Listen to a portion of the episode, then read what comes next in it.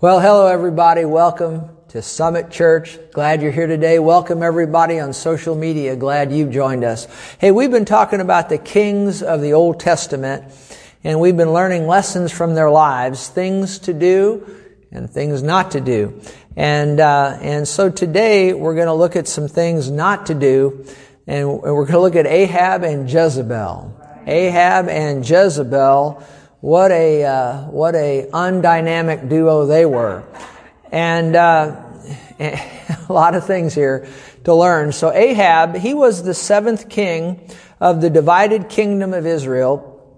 He's perhaps the most famous of the kings, perhaps the most famous and the most evil, or one of the most evil kings, at least in Israel. Uh, uh, and Manasseh was another king we'll talk about later. He was very evil as well.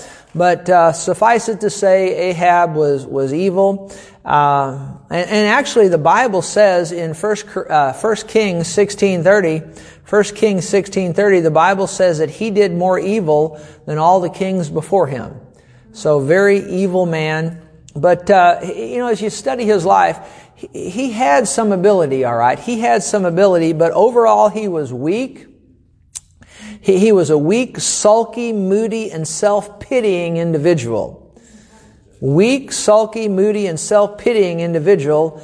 And, uh, and he cannot be talked about without talking about his infamous, notoriously evil wife, Jezebel. And, um, and so we're going to talk about Ahab and Jezebel together. I know we're talking about lessons from the kings, but but his wife is right there with him. And you, like I said, you can't talk about Ahab without Jezebel. But 1 Kings 21 verse 25, 1 Kings 21 verse 25, in the New Living Translation says this, No one else so completely sold himself to what was evil in the Lord's sight as Ahab did, under the influence of his wife Jezebel. And that's important because he was under the influence. And it wasn't under the influence of alcohol. He was under the influence of his wife, Jezebel. Now remember, he was a weak individual himself, and she was a very uh, domineering person. And uh, he, he, uh, the Bible says that, let me read it again. No one else so completely sold himself to what was evil in the Lord's sight as Ahab did under the influence of his wife Jezebel. So I'm convinced that he would not have been as evil as he was if it hadn't have been for his wife being so evil. She was actually, from my study of it, she was far worse than, than him. And, but her influence affected him. And, uh, and, and, you know, uh, marriage to foreigners, the, the, Israelites were instructed by God not to marry foreigners because uh, they would turn uh, their heart, the foreigners, would turn the people of God's heart away from the Lord. And, um, uh, and as you, you look at this, the marriage that Ahab and Jezebel had wasn't in the will of God. He should have never married her to start with. Uh, she was from Phoenicia, and God had, had commanded that, that, you know, that the kings, the Israelites not marry, uh, uh, foreigners because, as I said, they'd turn their hearts away from the Lord. But, but he married Jezebel and, um, and actually, you know, um, uh, it was a political marriage. He did it to strengthen relations with Israel and Phoenicia. But uh, he got more than he than he bargained for when he when he married Jezebel, and uh, uh she was actually she was a princess from Zidon, and uh, if you study her life, uh, she was her, her her father was very evil also. But, uh, you know, I've learned this evil is a choice. And a lot of people would say, well, Jezebel was evil because her father was evil. But, you know, that's not, that's not so. Because you as we go along here, we'll see that you had evil kings who had good sons. And good uh, kings who had, let me get that right. You had, you, would have good kings who had evil sons, and you'd have evil kings who had good sons. Did I get that right? So just because the parent is evil doesn't mean the child is going to be evil, and just because a parent is good doesn't mean the child is going to be good. Again, evil kings had good sons, some of them. Some of some, some good kings had evil sons. You, you understand what I'm saying?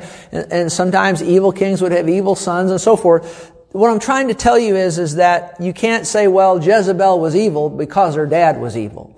She was evil because she was evil. She made that choice. And you need to understand that because I think people, I understand that parents and, and the way you're raised in a home does, uh, uh, uh, can affect you greatly. I understand that. I do understand that and there's great truth in that. But uh, ultimately, uh, uh, you know, I think sometimes we're a little too quick uh, to lay lay off how we were raised as to how we are. I mean, there's great truth in it, but uh, uh you know, uh, just from my study of it, you know, you choose to be the person you are. And I, have seen numerous situations. I'm thinking of one right now of a of a man who was not a very good father at all. But he had, he, I'm thinking of his, his oldest son is one of the greatest fathers you'd ever find. You understand? And, and then I've seen the opposite where you have a good dad who, who, will have a son and he's not a very good dad to his kids. So uh, you are ultimately, I think, the way you are because you make a choice to be that way. Okay? And, uh, and, and if you were raised in a difficult environment, you know, at some point you have to build a bridge, get over it, and be the person that you are. And so even though she had an evil father, uh, she was evil herself, but she was evil because she was evil, Jezebel. You understand that? And uh, uh, so, so be that as it may. Uh, you know, uh, let me just read from my notes here, just to re- review with you. He was a weak. He was weak. He's very weak. You know, men, men ought to, ought to have some strength about him and some backbone to him, you know. But he didn't have uh, much of a backbone to him, Ahab. He did have some, some good qualities, actually, but, but he overall was weak. And Jezebel was devious, domineering, and, and she was wholly devoted to evil. And she became the power behind the throne. She became the power behind the throne uh, actually, Ahab was kind of like her puppet, if you will. And, uh, and, and she became the power behind the throne, and under her influence, Ahab gave Baal and Asherah, these were false gods, you know. Uh, he gave, under her influence, under her influence, see, uh, Ahab gave Baal and Asherah equal place with God. Now you think about that. At Jezebel's urging, Ahab opposed the worship of, of Almighty God, uh, destroyed his altars, uh, killed his prophets. And something else you'll learn about Jezebel as we go here, uh, uh she not only controlled her husband, but she wanted to control the men of God. You need to realize that. And, uh, and she wanted real men of God, authentic men of God, uh, out of the way, uh, put to death, if you will. And uh, and so under under her influence, uh, you had the killing of God's prophets, and uh, and she would support false prophets and pagan prophets. She promoted sexual sin, including homosexuality. And she promoted witchcraft. You could say she was, was a witch, actually. She promoted witchcraft. And she also, her and, and Ahab together, you can't just lay it off on her, it was him, him too. He let her get away with it. We'll say more about that in a moment. He let her get away with what she got away with. And because uh, he was, was weak and he wasn't, he, he didn't have backbone. And, and, and they promoted, uh, they promoted the human sacrifice of babies. So that we're talking evil stuff here, and uh, and again, just to reiterate, she was evil, manipulative, uh, all about control. And you know, control. Witchcraft is really about control. And uh, she, she, you could say again, she was a witch. she really was in more ways than one. And uh, you know what I mean by that. And uh, uh, controlling, domineering her husband. Again, uh, let me say this the husband ought to have backbone, and the Bible says the husband is the head of the wife. And the husband should not be a dictatorial figure. You understand that. The husband should be a loving man who loves his wife as Christ loved the church and gave himself for it. You understand that. That's what a husband should be. And, uh, but, but, but he should also be firm and strong in love, lovingly. And, uh, and then if a husband is that way, then a wife, a godly wife, should have no trouble submitting to him. You understand that? But uh, uh, uh that's the way God wants it to be.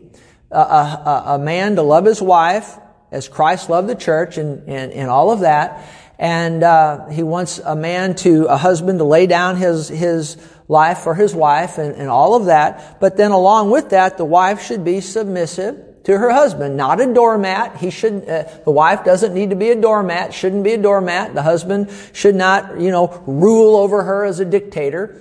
But the husband does have the responsibility of being the head of the wife. You understand that? But, but Ahab and Jezebel didn't operate that way. He was weak and she was domineering and, and she was, he was bad, but she was worse, and her influence made him even worse yet. And, uh, and, and the real thing about it is this, and, and, go to Revelation chapter 2 and verse 18. You see in the book of Revelation, the church of Thyatira, you see there, uh, the name Jezebel mentioned, and uh, now, this woman that we're going to look at here briefly here in the book of Revelation, I don't believe for one second that her actual name was Jezebel. Now, why the Holy Spirit uh, had, you know, well, it was actually Jesus, you know, who was was uh, uh, gave this message to John to deliver to this church. Um, uh, the reason he called her Jezebel, there's much speculation about it, but. Um, but uh, it could it, you know, I, I, don't know. I think the reason that he used the word, uh, the name Jezebel for this woman is because um, she acted like the Jezebel that we're going to study about, or that we've already been studying about here today. But he says to this church, look at Revelation 2.18, Nevertheless, I have a few things against you, because you allow that woman Jezebel. Now notice here, and if you study into the, the actual Greek, the original language, it really reads like this. Jesus is speaking to this pastor in Thyatira, and he says, "You allow your uh, that woman, your wife, Jezebel." This lady, there was a lady in this church who was the pastor's wife, okay, and the pastor was allowing this woman to do things in the church that she should not have been doing. And actually, if you study Ahab and Jezebel, this is the thing that, that I would say right here. The greater evil was really not so much with Jezebel. The greater evil is that Ahab let her get away with it. That was the greater evil. That Ahab let her get away with what she got away with. He, he, he just let, let her just, you know, run, run over him and do whatever she wanted. And, and here in Thyatira, the Lord Jesus says to this, this pastor, he says, you allow that woman, your wife, Jezebel, and I don't think her name really was Jezebel. Now it might have been, but but I think he called her Jezebel because she was like the the Jezebel in the Old Testament. And then who calls herself a prophetess? Just be careful when somebody calls herself a prophet or a prophetess. Be careful. Most of the time they're not when they're calling themselves that. You, I could teach a whole message on that. And then notice what the pastor was allowing his wife to do in the church. To, she was getting up and teaching and seducing his servants to commit sexual immorality and eat things sacrificed to idols. Think about that. That was going on in the church. And uh, what would you all think? Now, my wife would never do this. But what would you think if my wife came up here and taught you to commit sexual immorality and, and, and she promoted idolatry? What would you think about that? I mean, that would be, that would be, that would be terrible, wouldn't it? Now, she'd never do that, would you? I mean, she, she'd never do that. But, but what if she did? And then even worse yet, what if I let her get away with it? And that's what was happening in this church. And, uh, and the Lord was not happy about it at all. And he was upset with the pastor really more than he was with, with the wife because the pastor was letting him get, uh, letting her get away with it, you see. I remember one time years ago, I was at a pastor's conference and a certain pastor was scheduled to speak. And when he got up, he was scheduled to speak. He got up and he said, uh, "Well, I, I, studied and prayed, and I have a message for today, but uh, but my wife tells me that the Lord wants her to give the message." And so he sat down and she got up and she went on for about an hour and screamed and screamed. There was about, you know, about a hundred pastors there. She was screaming and yelling and going on and uh, and and it was just terrible. It was just just I, I, mean she made no sense, just just ranting and going on, and uh, and and and then she finally got done and sat down. And you know I thought as as bad as what she said and did was, the worst thing was that her husband let her let her do that. And what was even worse yet, the pastor that was controlling, not controlling, but was over the whole thing, he should have got up and shut her down. Yeah. But he let it go on too, you see. You understand? And there's, there's a lot of women that operate that way. And, and what's worse yet is their husbands let them get away with it. And, uh, but notice in verse 21 how gracious the Lord is. I gave her time to repent. Now he's talking to this woman here in Thyatira, this pastor's wife. I gave her time to repent of her sexual immorality and she did not repent. Actually, the Greek says she did not want to repent. So of course, if you read on, then the Lord, the Lord judged her. And you know, if ultimately we won't repent of our sins, God will give us much time to repent. He's very gracious. But if we don't repent, then, then He'll judge us. And I'm not going to read the rest of it. You can read that on your own time, how the Lord, you know, brought judgment if she didn't repent. But uh, here you see that the real problem is that the, is that the husband allowed it to happen. And, uh, you know, in the last 27 years, almost three decades of pastoring, I've observed, now this is what I've observed. I've observed about, about 80%, but actually I think it's higher than that. 80% of husbands are controlled by their wives. I'd say that's a fair, fair number. It's probably higher than 80%, but about, about 80% of husbands are controlled by their wives. Now, now maybe not to the extreme that Jezebel controlled Ahab, but, but to varying degrees, and some of them are, are like Ahab and Jezebel. But uh, uh, I'd say about 80% of husbands are controlled by their wives and, uh, and, and, and, are afraid of their wives, actually. And their wives call the shots, pretty much. If whatever the wife wants, that's what happens, you know.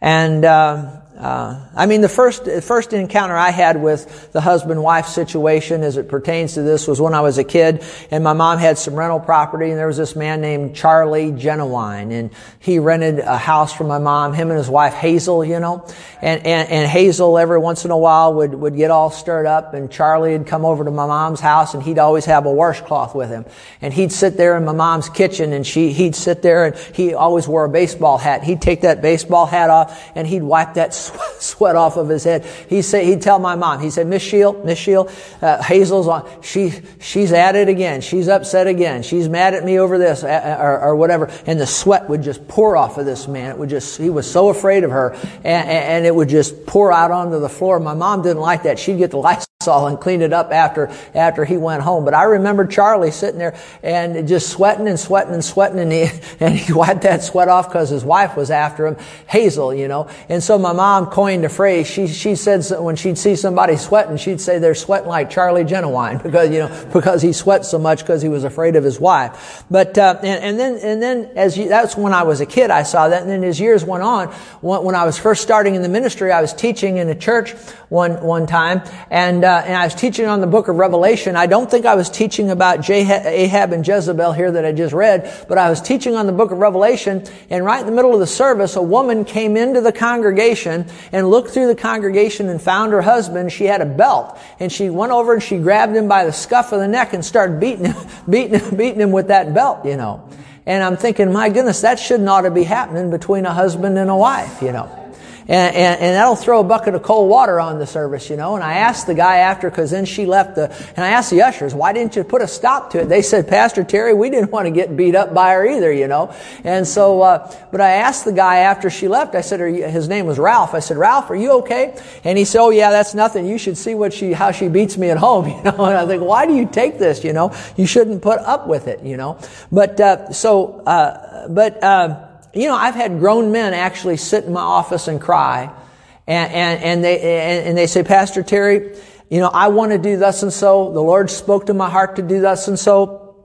But my wife, she's telling me I can't do what the Lord's telling me to do. And they'd sit there and cry. They'd just sit there and cry. And I said, well, why do you, why do you put up with it? And they, they couldn't never give me an answer. They just, just, just, just, just scared spitless of their wife. I remember um, uh, one time there was a certain uh, uh, husband sat in my office, and there was it was a situation he had to confront his wife. There was no other way around it. He had to confront her, and and, and he said he said I, I don't think I can do it, Pastor Terry, but I know I have to. I said, yeah, you're going to have to do it on this one. You're going to have to. And I mean, he got so afraid, uh, scared and afraid. I watched the blood drain out of his face. He turned white as a ghost, white as a sheet. And I've never seen anything like this. He got so frightened that, that, that his neck, you know, if you swallowed a box of toothpicks, what it would look like?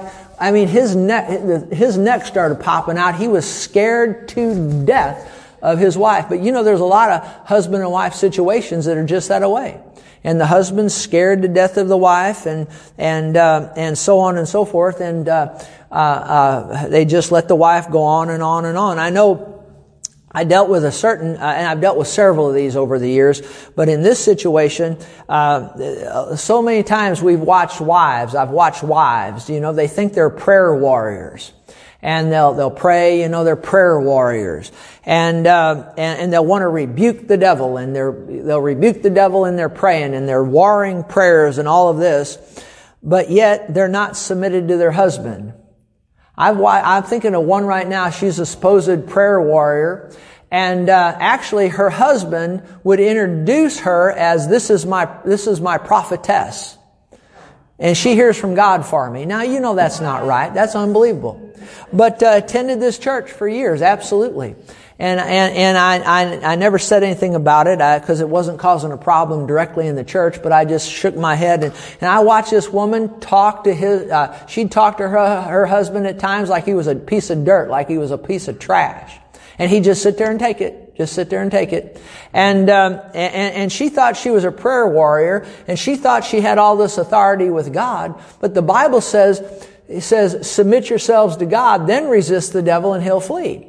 But you see, she didn't have, I tell you what, she was not, she had no authority over the devil, this particular woman that I'm talking about. You know why? Because she wasn't submitted to her husband.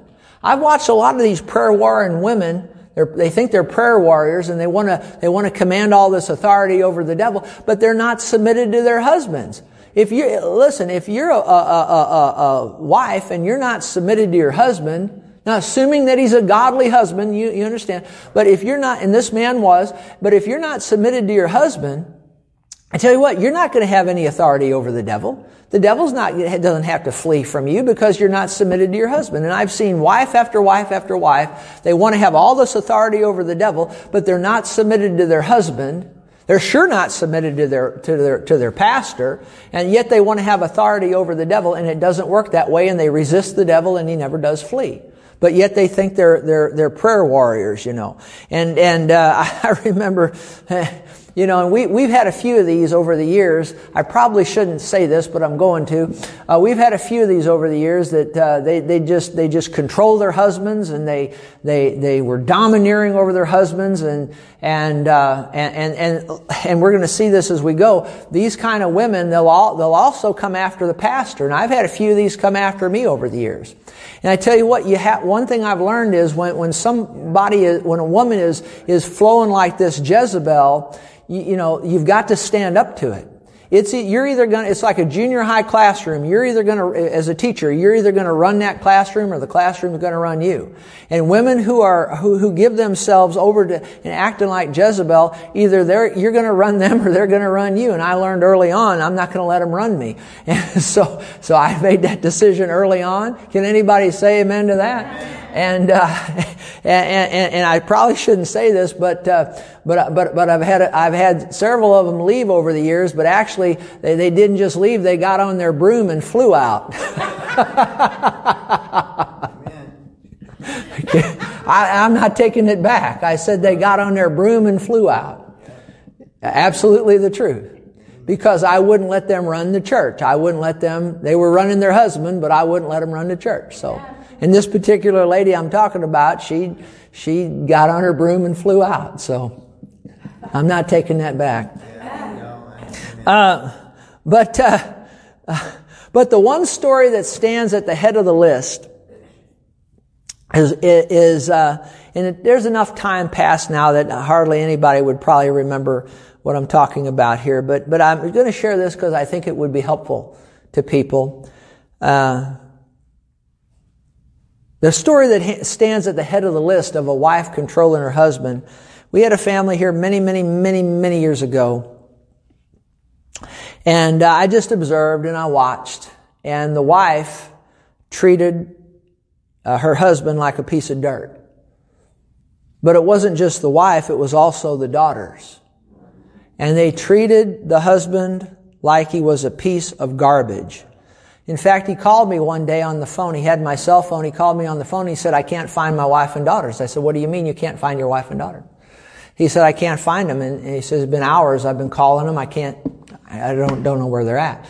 I said, oh my gosh. I said, well, you better call the police. He said, I've called the police and it's got to be 24 hours before they're going to really do anything. And so I thought, oh my gosh. He said, well, just pray if nothing else. So I, you know, I, what are you going to do? So I, but be that as it may, he called back a couple hours later and he said, he said, I, I he said, I finally located them. I said, where, where are they? He said, well, they, they've gone on vacation and they took off and left and, and, uh, I said, you're just finding out now that your wife and daughters have gone on vacation? He said, yeah. I mean, they, they, they would just treat him just like he was a piece of dirt. And so finally one day, this man that I'm telling you about, um, he called me and he, he said, would you have lunch with me? And I said, yes. And we sat down and he, he said, I got to talk to you about something. And he pulled out this book that was titled The, the Jezebel Spirit. And he said, he said, uh, he said, Pastor Terry, he said, would, would you read this book? And I had actually read that book some years earlier. And, uh, he said, do you think there's such a thing as a Jezebel spirit? And if so, would you cast it out of my wife? Uh, do you think she has, no, she said, he said, do you think there's such a thing as a Jezebel spirit? And do you think my wife has one? And if so, would you cast it out? And so, he said, I can't live like this anymore. This is terrible. And, and, and I said, well, I've observed that from, from afar and I've watched that. And, and so I, I, first of all, is there a Jezebel spirit? Well, I don't necessarily think there is a Jezebel spirit. It's like Ernest Angley used to cast nicotine devils out of people, you know, at the Kiel Auditorium on television. I don't think there's a nicotine devil. I think your body can get addicted to nicotine, and I think there might be demonic spirits that might, might, might promote that addiction, but I don't think there is a nicotine devil, and I don't think you can cast it out. I think it's something that somebody has to come against themselves and overcome the nicotine. But anyway, I don't think there is a Jezebel spirit, but I do know that when a woman is given to these characteristics that Jezebel had, you know, that we're talking about here, they're domineering, whatnot. I'm not saying demonic power couldn't get involved with that. But then I also learned this. You can't cast that out of a woman or off of a woman. You can't do it. The only way, the only chance you have is you have to confront it and stand up to it. That's the only chance you have. Lovingly, lovingly. And so I told him what I just told you, and I said, uh, I said the uh, the best thing that you can do is lovingly confront your wife and and and your daughters, but it's mainly your wife, and lovingly stand lovingly stand up to her. Because I mean, she just, I mean, I watched her treat that man like he was tr- less than trash on many occasions. And, uh, and so, um, I, uh, I said, lovingly confront her, lovingly stand up to her, and stand in your rightful God-given authority as a husband. But he was afraid to do so I mean, when I told him that sitting at that restaurant, I mean, there again, the blood just drained out of his face, scared to death of her. And I'll never forget what he said. He said, he said, if I do that, if I confront her, she'll leave me. And uh, when he said that, I was impressed of the Lord to tell him, and I told him this, I said, if you don't confront her and get this thing straightened up, I said, it's going to cost you even greater loss.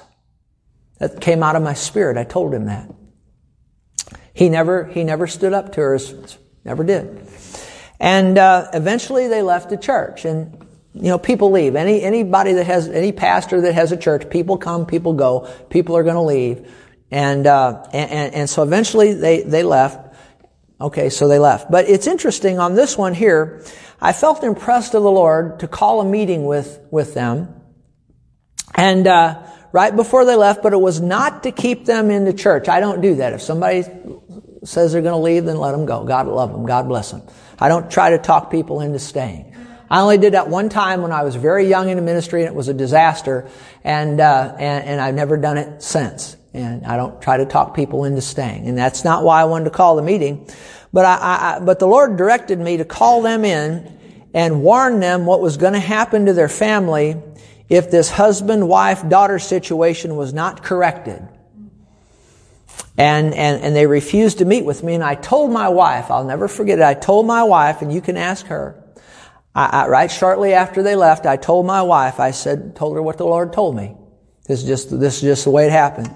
And uh, I, I, said what I was going to tell them in that meeting if they'd have met with me, what the Lord wanted me to tell them and warn them. That uh, if the godly order of the family was not adhered to, that the family would eventually break apart and one of them would die prematurely. I didn't know which one it was. I knew one of them was going to die prematurely if they didn't get this. Now, this gets serious all of a sudden now. And I was supposed to warn them of that, but they wouldn't meet. So a few year, a few years came and went. I was supposed to tell them that if they didn't get this mother-daughter deal with him, if, if they didn't get that straightened out, that, that, that, that their family would eventually break apart and that one of them was going to die prematurely. It gets serious all of a sudden. But they wouldn't meet. So I didn't get to tell them that. And I'm not going to go running after people. I, I gave them the opportunity. After a few years, they had left, so I hadn't seen them for several years. After a few years, word came to me that their family had broken apart. Just like the Lord said. And then sometime after that, word came to me again that the husband, this husband, was found dead. Prematurely. Gets serious all of a sudden, doesn't it? The husband should be the head of the wife and should love her as Christ loves the church. Right? And the woman then should be submissive to her husband. You understand that?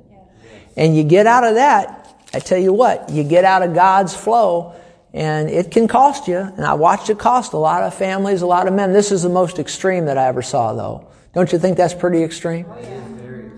I often wonder if they would have come in and met, not that I'm anything, but if they'd have come in and listened to that and, and just did what the Spirit of God was saying, you know, the family could have stayed together and he'd still be alive today. Think about that. Think about that. And then another lesson that we have, let, let, me go on here. Another lesson that we have is, is Elijah the prophet. We're talking about lessons from Ahab and Jezebel. Uh, Elijah the prophet, he's another major figure in, in Ahab's life. Elijah the prophet cried out against Ahab and Jezebel. And I can say amen for that. You know, uh, God, uh, he had Elijah the prophet set there uh, to cry out against them. But not only that, he called them to repentance. And this is what you need to realize. Uh, uh, he didn't just have, God didn't just have Elijah crying out against Ahab and Jezebel, although he cried out against their sins, but he was trying, God was trying to use Elijah to get them to repent. And they wouldn't, they, they, they, they, they, wouldn't repent. And he cried out against, you know, Elijah cried out against the sins of the political leaders of the land, Ahab and Jezebel. You know, that's a mark, I think, and you ought to make a note of this, the mark of a true spiritual leader, uh, uh, uh, the mark of a true uh, minister of the gospel, they will cry out against the political ills of the day. They really will. They, they really, really will. If you got a minister that doesn't, that never cries out against the political ills of the day, never cries out against abortion, never cries out against homosexuality, not against the, you know, we love the people, we hate the sin. You understand that? But if you got somebody never crying out against that, I question whether they're really called of God or not. There ought to be an aspect of that in their ministry. And, uh, and Elijah did that. And, and, and the intent was to get Ahab and Jezebel to repent. And that was the intent. God, that's God's intent. God doesn't want to bring, bring destruction on people. He wants to get people to repent. So he doesn't have to do that, you see. But uh, because of the sins that Ahab and Jezebel were committing and leading Israel into, God's judgment came, and, and notice this, a famine struck the land at Elijah's word. Remember when Elijah gave the word there was going to be no more rain, and it, there wasn't for three and a half years? But, uh, and by the way, did you, you see that, that was judgment, that was judgment on Israel. That was judgment on Israel. Did you ever notice the, have you noticed the weather patterns here in the United States? I mean, in the last, the last, I guess, decade or so, they've they've been, they've been a little bit different, haven't they? You know, I mean, and re, even recently, I've said for years the judgment of God's pending on this nation, and, and, and so pay attention to those weather forecasts throughout, not, not you know, throughout the United States. I, I tell you what. Uh, I think that's a lot of times we, uh, uh, the, the, Bible says that a lot of times God's people don't know the judgments of the Lord, but you just look at the weather patterns, and, and I think you can see. I mean, this nation, you know, uh, there's no way you can kill as many babies as we've killed. You can't promote homosexuality and throw God out of the public school and public square and have the blessing of God sitting on it. Now, I'd, I'd, rather live here in this nation than any, anywhere else. And, and, and there is a blessing of God on the United States. I mean, there is. But there are also that judgment's pending there because of those sins. You understand that? It, it, just, it just really is. But anyway, that famine came, and it, it was because there was no rain, and it was, it was judgment on Israel. And you know what it was there for? It was there to get Ahab and Jezebel and the people of God to repent. But they wouldn't repent. They wouldn't repent. They wouldn't repent. You know, the, the, the, the famine was there and, and they wouldn't repent. I wonder how many of them even realized it was the judgment of God, but it was. And, uh, uh, and it was intended to get him to repent. But it, look at 1 Kings 18 verse 20. Look at 18, uh, 1 Kings 18, 20. Elijah you know, he, he said it's not going to rain, and then he went and he hid himself for about three and a half years, and eventually he, he reappears and resurfaces, and we could talk about all the great things that happened to Elijah during that three and a half years, but let's stay on, on, on task here. He shows up at Mount Carmel in 1 Kings 18 verse 20, and notice here, Ahab sent for all the children of Israel, so here at Mount Carmel, now it hasn't rained for three and a half years, and now all the children of Israel they come out at Ahab's request and gather, and then he gathered the, his false prophets there at Mount Carmel. And Elijah came to all the people and said, How long will you falter between two opinions? If the Lord is God, follow him, but if Baal, follow him. See, the people were following Baal. And, and, and God had Elijah there to call him back and get him to repent and, and turn back to God. And he said, how long are you going to, you know, falter, or go between these two opinions? You serve God or serve Baal, one or the other, you know. And, uh, Eh, but the people didn't answer a word. Then Elijah said to the people, he said, I alone am left, a prophet of the Lord, but Baal's prophets are 450 men. Think about all these false prophets out there at Mount Carmel. And then verse 23, therefore let them give, give us two bulls and let them choose one bull for themselves, cut it in pieces, lay it on the wood, but put no fire under it, and I'll prepare the other bull, lay it on the wood, and put no fire under it. Then you call on the name of your gods, and I'll call on the name of the Lord, and the God who answers by fire, he is God. Now that's pretty bold, isn't it? And as the story goes on, they cried out, the prophets of Baal, they cried out, you know, for hours and hours and, and no fire, no nothing, you know, and, and, uh, and eventually, just speeding the story up here, when Elijah cries out, guess what happened? The fire falls. Actually, he had him wet the, he had him dump buckets of water on it, you know, and the fire fell and it lapped up the, you know, I mean, now you ought to turn to God at that point, shouldn't you? I mean, don't you think when the, the prophets of Baal, there's nothing going on, but when Elijah cries out to the, to the one true God, the fire falls, you know, it's pretty easy who we need to serve. We need to serve God, not Baal. Is that right? And the fire falls, and it's interesting when that fire falls, Notice something, 1 Kings 1839. Notice this, when all the people saw, that, saw it, when they saw that fire fall, now notice what happens. They fell on their faces and said, the Lord, He is God, the Lord, He is God. Did this bring repentance to the people? Yes, it did. And did you know what happened right after this? Rain came. So you see, God's looking for repentance. He's looking for people to repent. And the people repented. Now Ahab and Jezebel did not repent. But the people did because they cried out. They fell on their, when they saw that fire fall, they fell on their faces and said, the Lord, He's God, the Lord, He's God. And, and so there was a repentance among the people. And, and, and then, and then of course the rain came. So God's looking for repentance. And when repentance comes, the judgment stops. But Ahab and Jezebel didn't repent. And, and that's sad. And then of course Elijah, he executed those 450 prophets of Baal and then he outran Ahab's chariot, you know. I mean, and, and can you imagine imagine somebody outrunning a chariot? I mean, that was under the hand of the Lord, and that should have been enough to get Ahab's attention right there. But Ahab and Jezebel just, they were not going to repent. And, uh, uh, and it's interesting that once this happened, not only did, did, did Ahab and Jezebel not repent, but Jezebel threatened to kill Elijah and take his life. Now here's a man who just called down fire. Remember I told you a while ago, this, a woman who's, who's operating like Jezebel is either going to run the man of God or the man of God's going to run that. And, and notice right here, she cries out against, uh, against Elijah. And, uh, now he just called fire down. Why is he running from this woman? I tell you what, this Jezebel thing can be a scary thing to men. I mean, it can be. It, it can really be. And, uh, but he ran, see? He ran, and, and, he ran from Jezebel. Don't ever run from Jezebel. Don't run, don't run, don't run. Don't run. Because you gotta stand up to it. If you don't stand up to it, it's gonna run you. And that's what he did. He ran. Now, why did he run? Uh, he ran. He called down fire just earlier, and now he's running, you know. I mean, have you ever done something you shouldn't have done? I mean, Elijah, he did something. I, I, I think he'd like a do-over on that one. I think. And we could go through much of what of, of, of what happened and all. I'm not going to do that for the sake of time. But you know, it reminds me, and, and, and the thing you need to realize: a woman that's yielding to this Jezebel, acting like Jezebel, put it that way.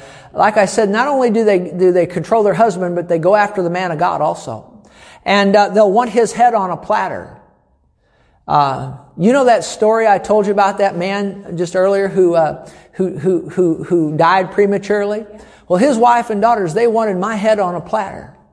Absolutely. Absolutely. And not just them, but that woman I told you who got on, flew out on her broom, she wanted my head on a platter. And many over the years have wanted, wanted my head on a platter. Because I won't give in to letting them run things. It's not that I'm a dictator, it's just they want to run things and do things that the Spirit of God's not saying. You know, you understand that. And, uh, and my, it's just, it's just the way that it is. But they wanted my head on a platter. Remember Herodias? Remember, remember she was married to Herod and it was, they were in adultery? Remember that? And guess what John the Baptist did? He cried out against it, did he not? How many remembers that? He cried out and it, Herodias didn't like it.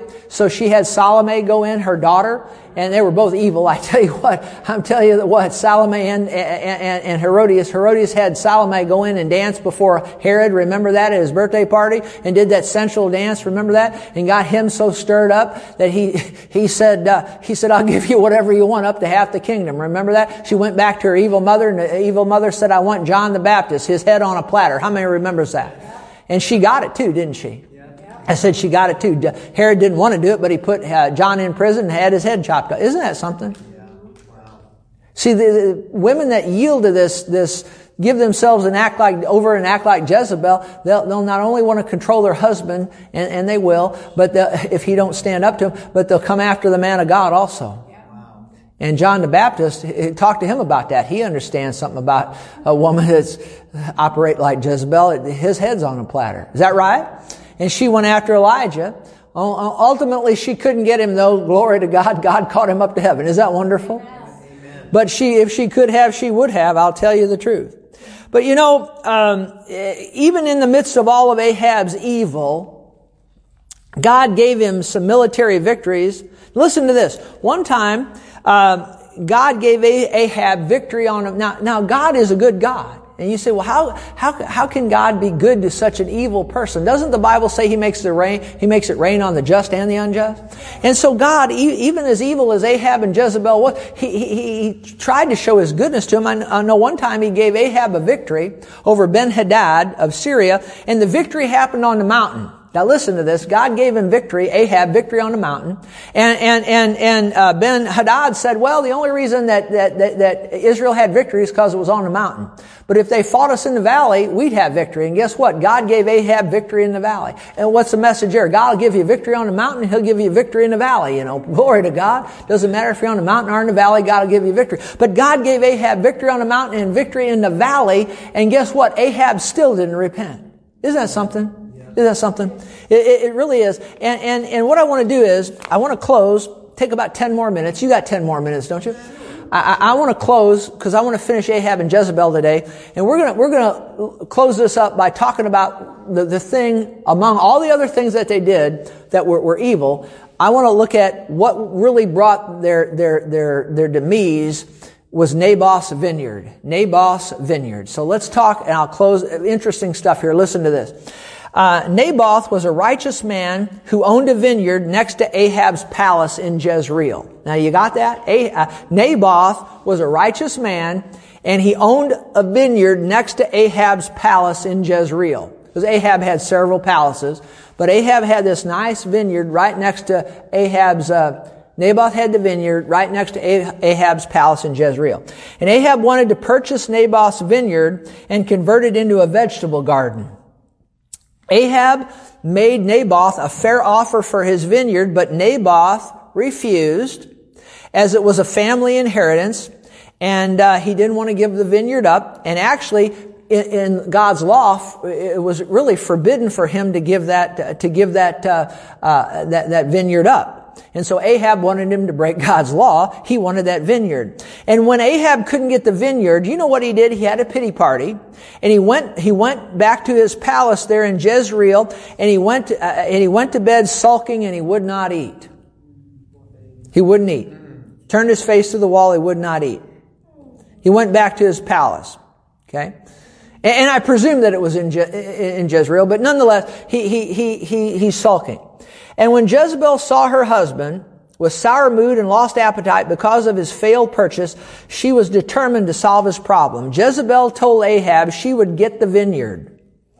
I'll get it for you, she said, but she, here's what she did. She forged letters, interesting story. She forged letters from Ahab ordering the local leaders to frame Naboth on capital charges of blasphemy and execute him by stoning. They had a dinner, you know, and she put two scoundrels up next to him and they, up to Naboth and they accused him of blaspheming God and the king, which he didn't do. But these two false witnesses gave testimony that he did and they took him outside the city there in Jezreel and they stoned him.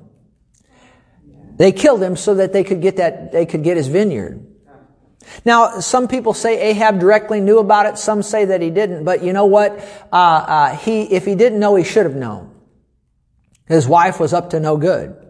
And they, they stone Naboth. And it's interesting. Now, it's interesting. They stone him, they stone him in Jezreel.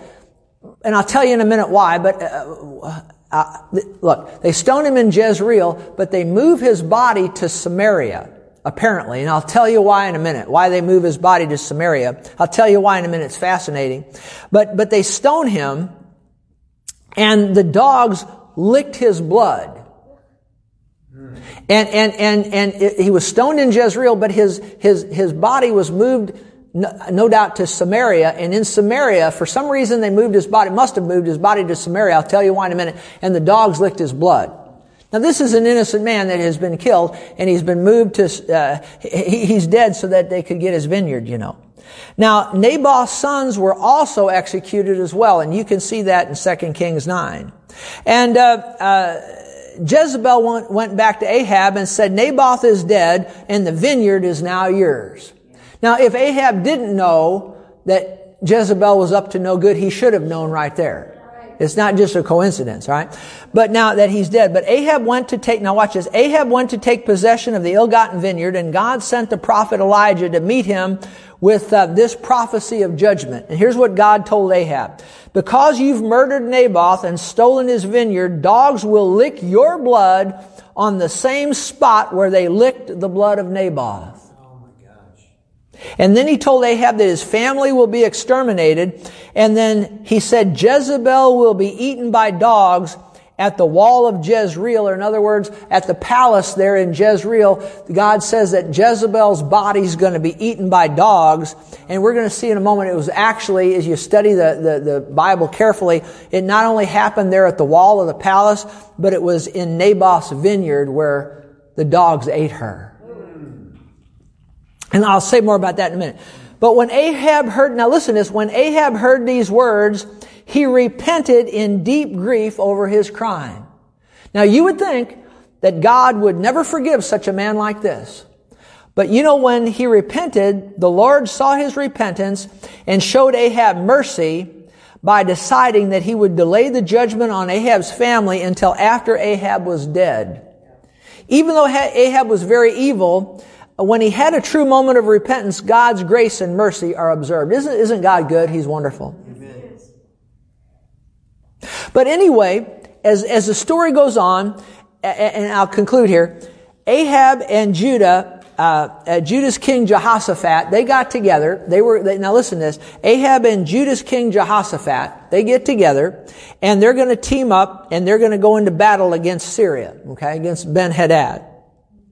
And Jehoshaphat wanted to seek the Lord's will on this battle. And Ahab called his staff of 400 false prophets who unanimously predicted victory. And unsatisfied, Jehoshaphat pressed Ahab to find a true prophet of the Lord. Ahab reluctantly suggested Micaiah, who he complained always prophesied bad things about him. So in other words, uh, they're going to go, Ahab and Jehoshaphat get together, they're going to go against Syria, and, and, Jehoshaphat, who is a godly king, he says, I want to hear from God on this. And so Ahab had his false prophets out there, and they were all prophesying victory. And then Jehoshaphat said, we, we need to find a true prophet. You know, just because everybody's prophesying something doesn't mean it's so. We just saw this in the last political election. Everybody prophesying that Donald Trump's going to be the next president, and you know it wasn't so. They, they, and I t- remember when I taught on political prophecies, and and and you ought to go back and listen to that sometime. And everybody's saying he, uh, no, those weren't prophets. They're not prophets. They're prophesying that. They're just a bunch of false prophets. What they are. My good gracious. But anyway, give me a true prophet that has the word of the Lord. Can you say amen to that? Amen. So they call Micaiah. Micaiah comes in. Ahab says, "I don't want him. He always prophesies bad things about me." But anyway, Micaiah comes in and and, and, and it's interesting that, and I'll just put it in my own words here, they tried to get Micaiah to, to prophesy along with the rest of the prophets. And they tried to get him, they, they actually told him, don't go in there and, and say what God's saying, go in there and agree with all these other prophets, you see. And encourage Ahab. Just encourage. You know, a prophet of God will have encouragement in his mouth, but it'll also have the truth of the Lord, and that's not always encouraging. You need to understand that. So Micaiah comes in there, and he says to Ahab, he says, long story short, he says, you're, you're going to die in this next battle. Now that's not what Ahab wanted to hear, but that was the word of the Lord. And, uh, and so he prophesied accurately, and, uh, and, and, and, you know what happened when he prophesied accurately? They struck him on the face and they put him in prison. Isn't, isn't that something? When he, when he told Ahab what he didn't want to hear. But be that as it may, here's what happened. Here's how Ahab died. Just like Micaiah said would happen that he would die in the battle. Now Micaiah didn't tell him exactly, I don't think told him exactly how he was going to die, but he was going to die. He wouldn't return. And, and here's what happened. Now listen, this is fascinating. Because we're going to see the death of Ahab and Jezebel. Listen to this. Ahab, during this battle, Ahab was struck by a random arrow and was mortally wounded. And he instructed his charioteer, the guy driving the chariot, to take him home. And you know what? He died outside the palace in Samaria, not in Jezreel where Naboth was, uh, was stoned, but he died outside the palace in Samaria and dogs licked his blood as his chariot was being washed. Isn't that interesting? And it was at the same spot that Naboth had the dogs lick his blood. And so his body, Naboth's body had to have been moved for some reason to Samaria because how many of you know the word of the Lord is right? Right. But just think about this. Ahab allowed, there it is again, allowed his wife to do something and Naboth is dead and the dogs lick his blood. And guess what's happening to Ahab? His blood is going to be licked by the dogs at the exact same spot.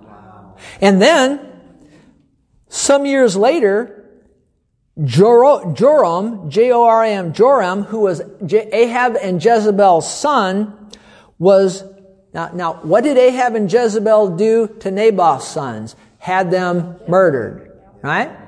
Some years later, guess what happens to one of Ahab and Jezebel's sons? Now listen to this.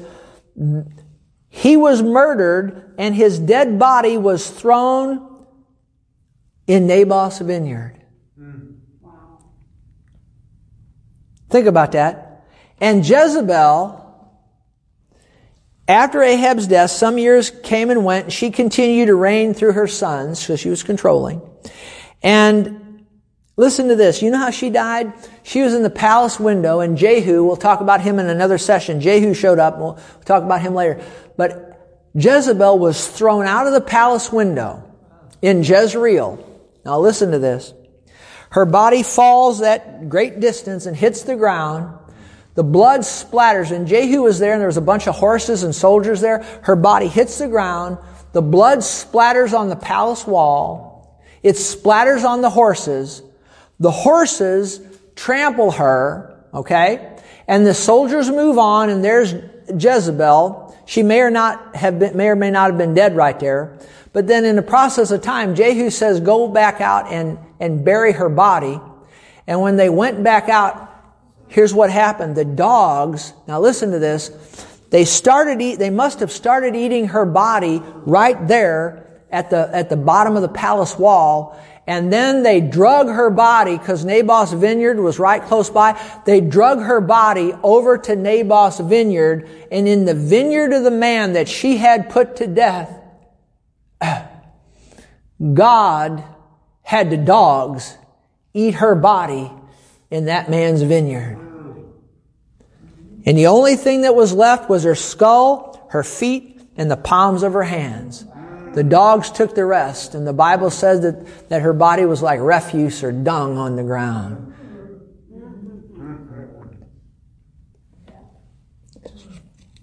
And the man that she had put to death, she was torn to shreds by dogs on the very vineyard that she stole.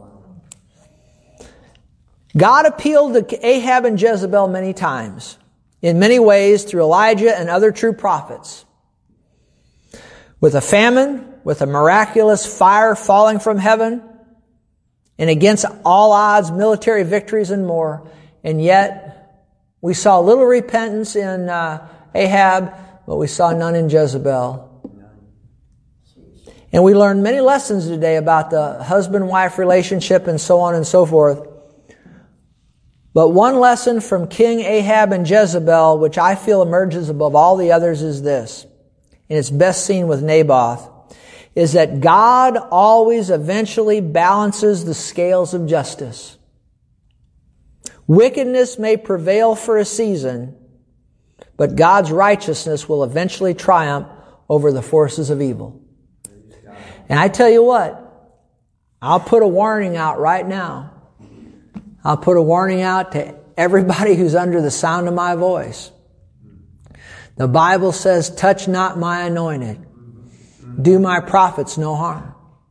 That's what the Bible says. And uh, Naboth was not a prophet, but he was anointed of the Lord.